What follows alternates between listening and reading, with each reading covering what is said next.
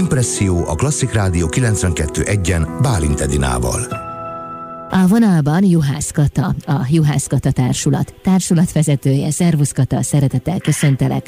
Szervusz, szia. Ebben a pillanatban is próbáltok, éppen ezért egy kicsit a hangerőn módosítottunk, hiszen zajlik a próba az Állatmesék című új cirkusz produkcióval kapcsolatban. Ma este élőben lesz majd látható az Állatmesék a Tripphajó webszínházából. Mi az, amit így előzetesen néhány órával az előadás előtt el tudsz mondani róla? Illetve el lehet mondani róla?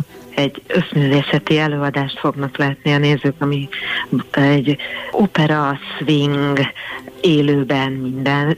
Ebben van komoly zene, slam, tehát egy ilyen zenei alapon, tánc, új cirkusz, sok játékkal egy családi programot láthatnak. Kiknek szól elsősorban az Állatmesék? Mert mondjuk én a gyerekekre gondoltam, de ahogy hallgattalak téged, könnyen el tudom képzelni, hogy bármely korosztálynak izgalmas lehet. Hát szerintem ez egy ilyen 0-tól 99 éves korig leül a család, vagy esetleg csak egy házas pár a stream elé, és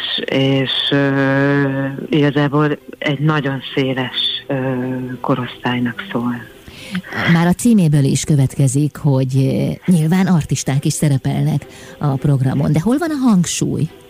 Valahol úgy csináltuk az egészet, hogy az artisták ugyanúgy beszélnek, ugyanúgy játszanak, akár még énekelnek is, de táncol és mozog a csellista, aki amúgy Kertész Endre és a zeneszerzője a darabnak, az operaénekes cirkuszi számot játszik, szóval, hogy a hangsúly az ott van, hogy mindenki beleadja gyakorlatilag az összes képességét. Ha jól számolom, akkor ez az utolsó próba lehet, hát több már nem nagyon estig. Nem, hát most fény és hangbeállás van, és utána lesz még egy összpróba, mielőtt este 8-kor megy az előadás. Nagy az izgalom? Hát igen, nekem én még soha életemben nem streameltem, úgyhogy sajnos így a vírushelyzet miatt ez egy teljesen más szituáció mindannyiunk számára, mert hogy nincs közönség a helyszínen, hanem a kameráknak kell élőben játszani, ezért azt hiszem, hogy ez iszonyú nehéz. Te vagy a darabnak a koreográfusa is. Kik a közreműködő művészek? Zoletnik Zsófia, ő egy nagyon sokoldalú artista, azt mondanám, hogy táncművész artista, partnere Lenárt Pár, német fiú, aki magyarul megszólal a darab kedvéért. Ők ketten az artisták, Dede Blanka operaénekesnő, Lőrinc Sándor színész, és a zeneszerzője a darabnak, aki játsza a darab zenéjét is, énekli, táncolja, Kertész Endre. A megzenésített verses mesék különböző zenei műfajokban szólalnak meg, de a verses meséket milyen szempontok alapján válogattátok össze, hogy egy előadássá érjem?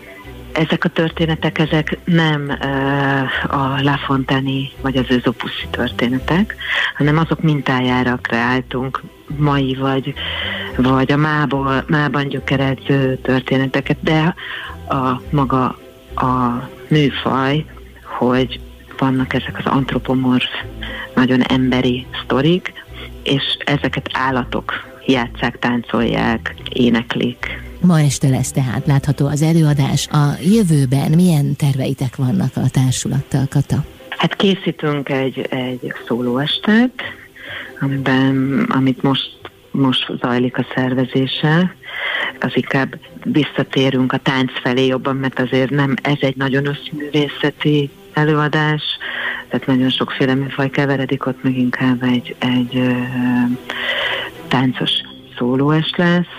Ugye nem tudjuk még, hogy nyitás, nem nyitás, kamerának, közönségnek, ez hogy fog zajlani, és a nyár folyamán pedig egy másik gyerekelőadást, egy másik ifjúsági előadást fogok készíteni, egy olyan interaktív előadást, ami egy társasjáték lesz, ahol a közönség a szereplő. Kata, köszönöm szépen. Ma este tehát bemutató, az Állatmesék című darabot láthatja majd a közönség, kéz- és lábtörést kívánok. A premiért követően az előadás visszanézhető a Trip műsortárából. Köszönöm szépen a beszélgetést. Juhász Kata, társulatvezető volt a vendégem itt az Intermezzóban.